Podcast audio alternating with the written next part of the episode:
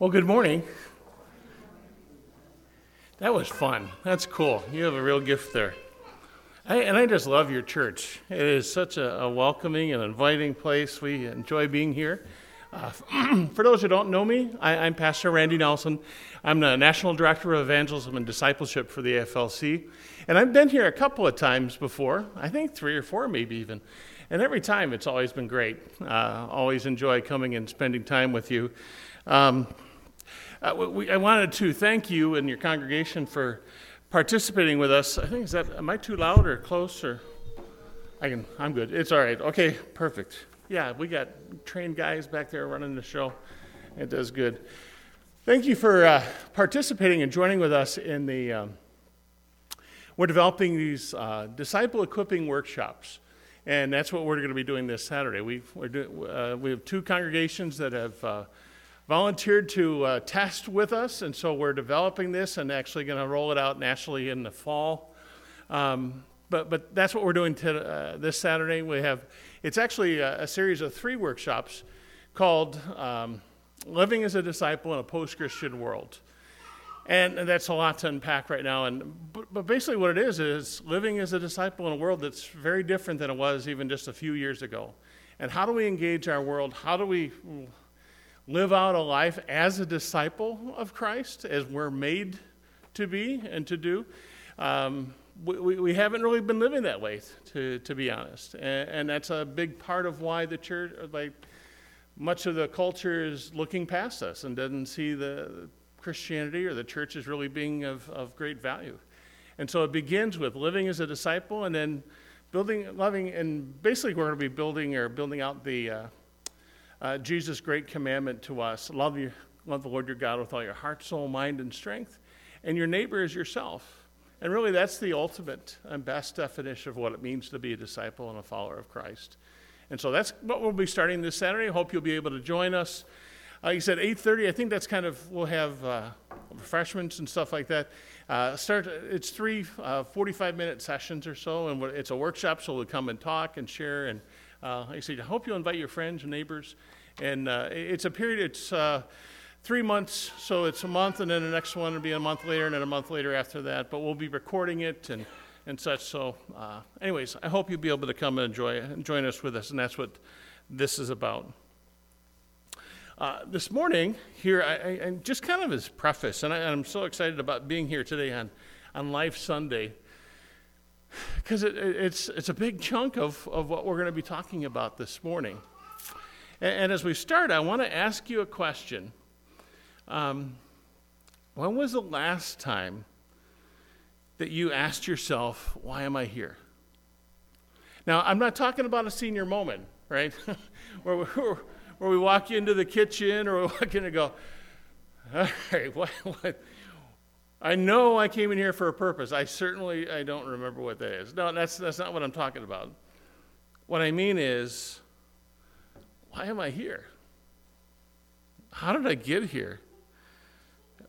What's the meaning and the purpose of life? Am I really here just by accident, by chance? What is it all about? And honestly, that's really important because whether we think about it or not, what we believe the answer to that question is becomes foundational as to how we live out our lives. Why am I here? The world will tell you that there is no external meaning to life, it's just what you bring to it. That all of life is just the result of chance that we're here by accident, that some things came together and somehow we got this universe, our world, our bodies, our intellect, our reason, all of it, and it all is just by chance. Which isn't really comforting, is it? Or logical, especially when we time, take the time to dig a little deeper. For example, modern science has been working very hard in the last few decades here to find, try and find life on other planets or find another planet like Earth. But even though there are billions of stars, right, suns, and we can, we can see them in the night sky, with each potentially having multiple planets orbiting around them, what they're finding out is that Earth is very, very, very unique and special. Specifically, it's a, rare Goldilocks planet that is just right to have water in liquid form and a number of other factors that make it just right. I, I want to just quick run through a few of those because it's really impressive. Uh, the first one is kind of well known, right? It orbits a single star, which is important because, by the way, half of all the observable solar systems we can see, less than half of those have only one sun to have a, a, a, a single, so you can have a consistent orbit around it, uh, eh, which is really critical so that the planet uh, surface is within a range of uh, a narrow, able to maintain a narrow range of temperature. As the Earth rotates at just the right speed and distance, each of its areas, uh, surface areas, get to face uh, the Earth, face the sun, and is warmed which affects our weather and our agriculture and our health. And that's critical since the rotation period of the planets vary wildly. In fact, what we know is uh, Jupiter spins around itself in less than 10 hours, where uh, a solar day in Venus lasts 116 days. Next, it's covered mostly by water, which is, is due to its unique prop. And that's really significant because as we know, water is essential to life. We're mostly made up of water. And so it gives us uh, life, atmosphere, it helps to moderate temperature. On a planetary scale, it's really important that we're mostly covered by water because, again, not only does it help hold heat, but it maintains, again, those, that constant temperature around. It's also necessary to lubricate uh, the tectonic planet, uh, plates which in turn support the continent and the seafloors. It has an abundance of elements. While the human body is made up primarily of three chemical elements oxygen, carbon, and hydrogen there's an additional 29 elements that the body needs to function properly. On Earth, virtually all the elements of the periodic table occur naturally, providing the fundamentals for higher forms of life. It has a tilted axis. The Earth has seasons in its northern and southern hemispheres because of its 23 and a half degree uh, relative uh, angle to its orbital plane. That allows uh, parts of the Earth throughout the year to receive more energy from the sun than others. It has a large moon. Relative to its size, the Earth has an exceptionally large natural satellite. This moon then plays an important role in stabilizing our planet's shifting on its rotational axis. And without that moon in a consistent orbit, a wide range of the Earth's tilt would cause extreme climates, including long daylight summers with searing heat and viciously cold perpetual winter months. It has just the right atmosphere. In order to survive, organisms need an adequate atmosphere, not too thin and not too thick, just right. Besides providing oxygen, the atmosphere provides uh, protection by shielding us from incoming ultraviolet radiation that could otherwise damage our DNA. The Earth's atmosphere also is important in helping regulate our temperature and preventing the extremes between day and night. It has a magnetosphere not all planets have a magnetosphere. We found that Venus and Mars do not. But in order to host life, a planet needs a magnetic field that provides a shield from cosmic radiation and high energy particles launched from the sun and elsewhere in the cosmos. This magnetic field is generated by electric currents due to the convective movements of liquid iron alloys within the Earth's core.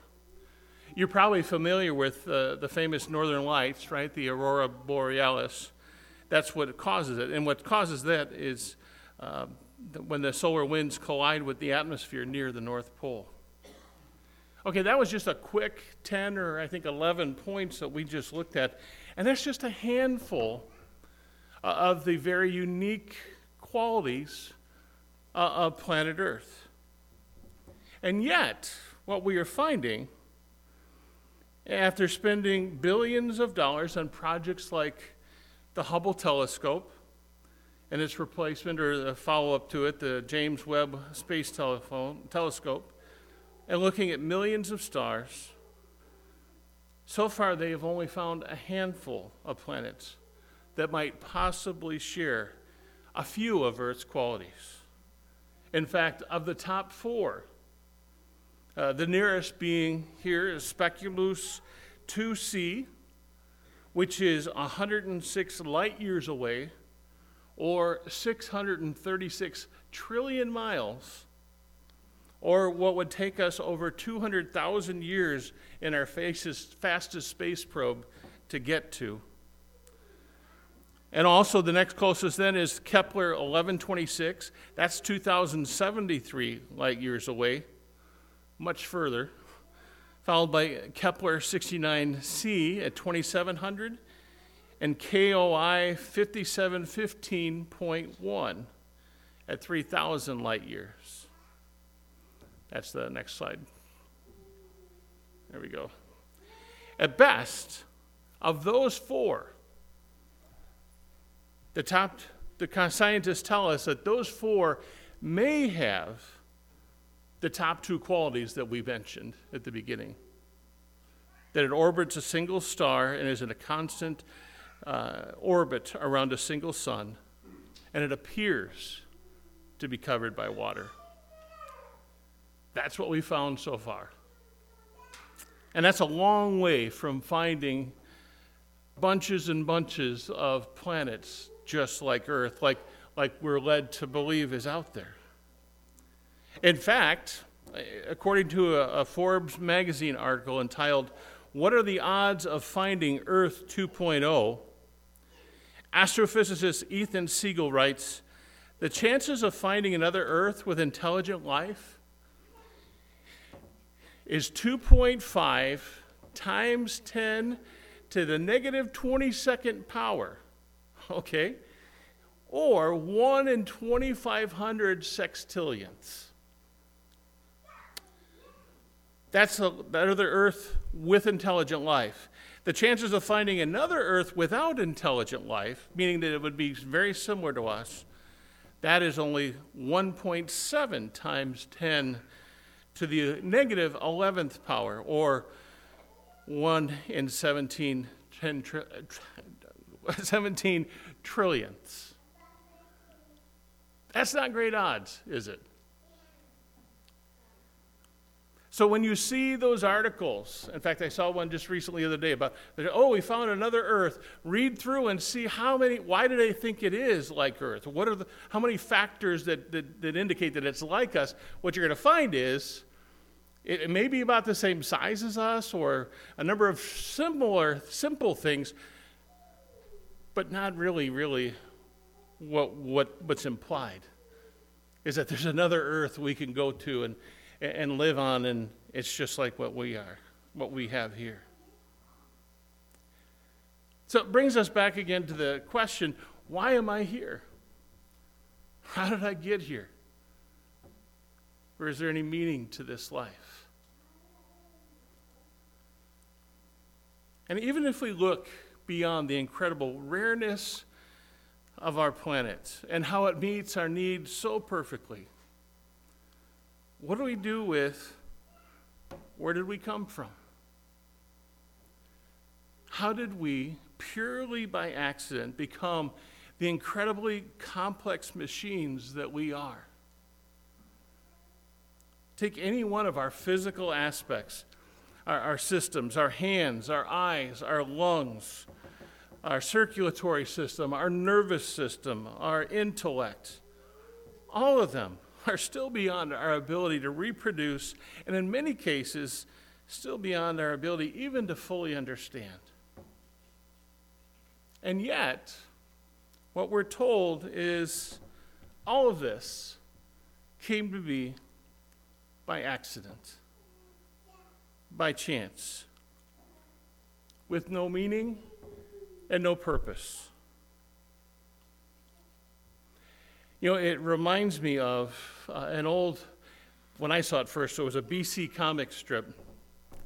And it's where a tornado hits a junkyard. We got there? Next.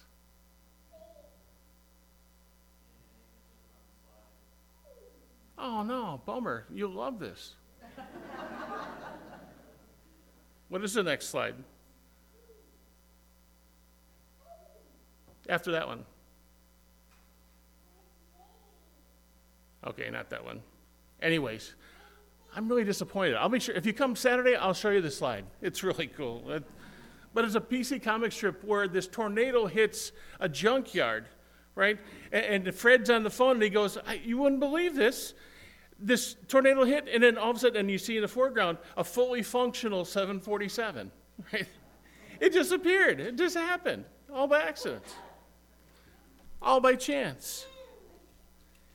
And, even that would be that would be much more likely to happen than, than all the other stuff that, that we've just described. You know, for anyone who has ever accidentally dumped over a box of Legos or the uh, odds and ends of a junk drawer, we know that stuff like that doesn't happen, right?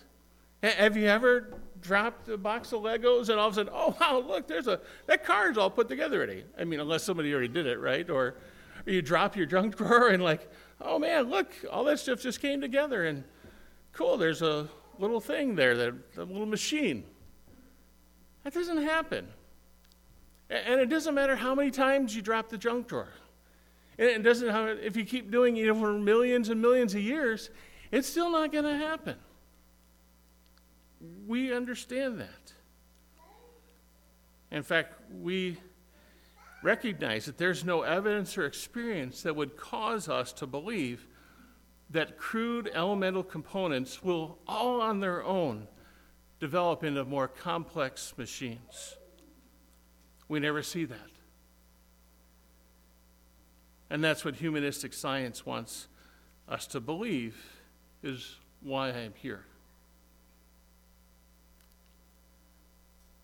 Is it really here? Is it really possible that we just happened to end up at the top of the food chain? That, that our existence really has no meaning? That the answer to why I am here is really no reason at all? Just luck? Just astronomically ridiculous luck? Win the lottery a hundred times in a row luck, unreproducible dumb luck.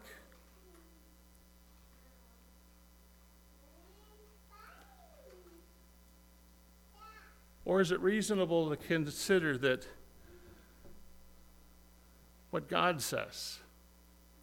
Now we can go back to the last, the previous one, where God says, In the beginning, God created the heavens and the earth or Psalm 33 6 that says, By the word of the Lord the heavens were made, and by the breath of his mouth all their hosts. He gathers the waters of the sea as a heap. He puts them deep, deep put the deeps in the storehouses. Let all the earth fear the Lord. Let all the inhabitants of the world stand in awe of him.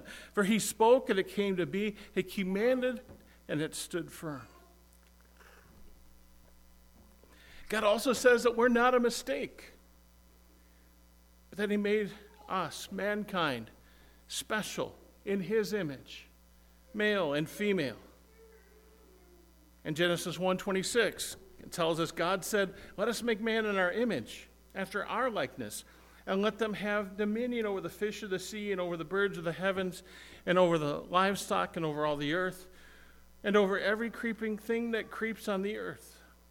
So God created man in his own image. In the image of God, he created him. Male and female, he created them. And as we read in Psalm 139, which we sang this morning, or I think the first song was based off of Psalm 139, which is so powerful. And I encourage you, if you have a chance to read that today, as we think of sanctity of life. Verse 13 says, For you formed my inner parts, you knit me together in my mother's womb. I praise you. For I am fearfully and wonderfully made. Wonderful are your works. My soul knows it very well. My frame was not hidden from you when I was made in secret, intricately woven in the depths of the earth. Your eyes saw my unformed substance. In your book were written, every one of them, the days that were formed for me, when as yet there were none of them. And God has created all of this. But He didn't walk away, as some might say. But He is here with us, and He tells us that. He knows us. In fact, He promises to never leave us. At the beginning of Psalm 139, He says, the psalmist writes, Oh Lord, you have searched me and you know me. You know when I sit down and when I rise up. You know my thoughts from afar. You search out my path and my lying down, and you're acquainted with all my ways. Even before a word is on my tongue, behold, O Lord, you know it altogether. Where shall I go from your spirit, or where can I flee from your presence? If I ascend to the heaven, you're there. If I make my bed in Sheol, you're there. If I take the wings of the morning and dwell in the uttermost part of the sea, even there your hand will lead me, and your right hand will hold me. If I say, Surely the darkness will cover me, and the light about me be night, even the darkness isn't dark to you. The night is bright as the day, for the darkness is as light with you. He has created each one of us, you and I, for a purpose. And He has walked with us. There's never a time when we, we are not in His presence, where we are away from Him and He doesn't see us and He isn't holding us, as He says here. And He has created us with a great purpose, He says in verse 16 in, verse, in your book were written, every one of them, the days that were formed for me, when as yet none of them had come to pass. Friends, I want to encourage you this morning, if you get nothing else out of this morning, to know you are not here by accident and that your life is not without meaning. You were created with intent and with purpose by the living God. The answer to the question, why are you here, is because Almighty God created you and placed you here. On this rock, spinning at infinite space, at just the right speed, at just the right distance from just the right sun, in just the right orbit, with just the right moon, in just the right relational access, uh, orbit, and on and on and on. Friends, in spite of what the world tells you, you are not an accident. You are not here by chance. You're not just the top of the food chain. Your life has meaning. Every year, every day, every hour, every minute, every second. You have been created by God, the living God, for a purpose. And that purpose is to know Him, to love Him, and to live with Him forever. In fact, He loves you so much that He sent His Son to reveal His love, to give us light and understanding, that we might know Him, love Him, and be like Him. The Gospel of John so powerfully expresses all of this. John 1 1 starts In the beginning was the Word, and the Word was God, and the Word was with God he was in the beginning with God. All things were made through him, and without him was not anything made that was made. And in him was life, and the life was the light of men. The light shines in the darkness, and the darkness has not overcome it. In verse 9, the true light, which gives light to everyone, was coming into the world. He was in the world, and the world was made through him, yet the world did not know him. He came to his own, and his own people did not receive him. But to all who did receive him, he, who believed in his name, he gave the right to become children of God, who were born not of blood, or nor the will of the flesh, or the will of man, but of God. And the Word became flesh and dwelt among us.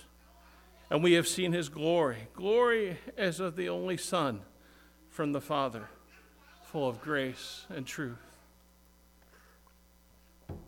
as we just celebrated. This one was born humbly in a barn, laid in a manger, and first worshiped by lowly shepherds. Born for all of us, born to assure us that he is for all of us, that all of us are important and valued, that none should perish. And as we know, he didn't stay an infant. He grew and walked as one of us, a son of a carpenter who earned his living with his hands who at just the right time began to reveal who he was the Son of God, who called ordinary men and women just like us to follow him and to be his disciples, to learn of him, to learn of the truth of the scriptures. To learn to love God with all of our heart and all of our soul and all of our mind and all of our strength, and to love our neighbor as ourselves. And then he ultimately demonstrated this love in the most powerful way by going to the cross for us, paying the price so that we could be saved through faith in him.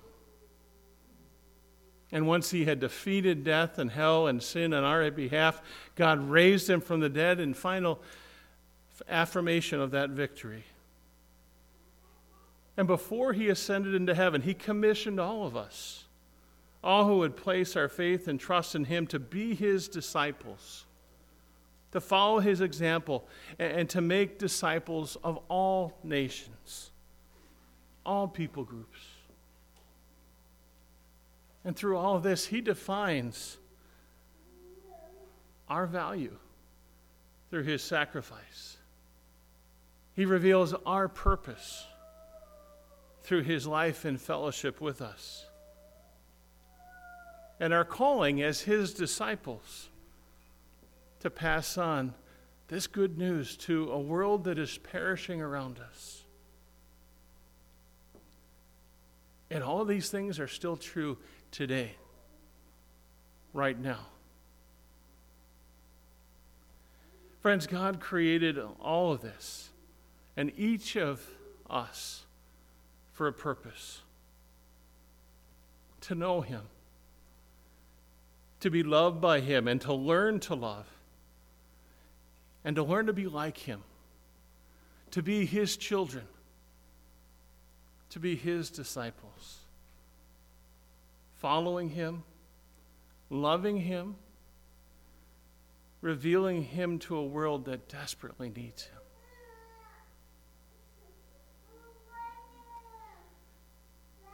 Uh, maybe this morning, this is the first time you've seen this kind of put together this way. Maybe it's the first time you ever thought about your existence in this way. And that wouldn't surprise me. Because we live in a world that, that calls you to believe in things that are, take far greater imagination than to believe that there's a creator God who loves you and wants you to know him. But instead insists that Life has no greater meaning or purpose, that it's all just pointless, that nothing really matters beyond here and now, because that's all there is. Which is really quite dangerous. And we're beginning to see the consequences of this. Because as this narrative is playing out, we are facing an epidemic of anxiety and depression feelings of helplessness and hopelessness, and unparalleled suicide attempts. In fact, not since the 1930s has a national suicide rate has been this high. And actually, if it weren't for the improvements in emergency medicine compared to the 1930s, that was the last time it was this high during the Great Depression. Today's successful suicide rate could be 10 times higher. The simple fact is, we have way more tools today than they had in the 1930s. Between Narcan and a number of other emergency medical, medical um, tools that they have today, we're able to save a whole lot more people who, who make it into our emergency rooms. And this is happening because people have no hope. Because they're told you don't, your life has no meaning. It's just an accident. You're, you don't really have any purpose. And if life stinks and you don't want to continue, fine.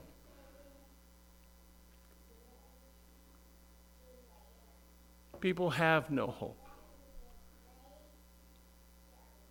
But thankfully, there is more. There's more hope than we can imagine in Jesus. Jesus came to bring us hope. He came to reveal that you and I are not a mistake or an accident, but rather a child of God, created in His image, and He longs to have a relationship with you that is real, meaningful, and eternal. Today, you can know real hope and real peace by turning to Him and believing in Him that He is who He says He is, the creator of all, including you. And that by faith in Him, you can know the forgiveness of your sins, freedom from death and sin, and the promise of eternal life by believing and trusting in Him alone. And if you've never done that before, we're going to pray in a few minutes, and, and you're going to have an opportunity to to join us in that. And for those of you who are trusting in Christ today, I want to encourage you as well to embrace the calling that God has given you as sons and daughters of the living God. You too are here, not here by accident. You aren't here by chance. In fact, as he says in Psalm 139, he knows you better than you even know yourself. And he has made you with a purpose to know Him, to love Him, and to be His disciple. To love Him with all your heart and with all your soul, and all your mind and all your strength. And He's called you as well to love your neighbor as yourself. That is our high calling to be His witness, to be His disciple sharing through our everyday life the hope that we have found in Jesus with those that He has brought near to us and who are perishing without Him. He's called you and I to be disciples in a world that desperately needs to hear the truth and to see it lived out by those who believe it. Now, if that's something you're ready to learn to do and want to grow in that, I want to invite you to join us this Saturday for the Living as a Disciple in a Post Christian World workshop. And we're going to look at what it means to live as a disciple of Jesus in a world that desperately needs to hear this good news. But for right now, let's close. Let me close by encouraging you to know that you are loved by Almighty God, more than you can even imagine. And He has created you, knit you together in your mother's womb, just as He created the stars and the heavens and this planet, because He has a purpose and a calling for you. To know Him, to know His love for you, and to grow in your knowledge and understanding of Him and His purpose for you.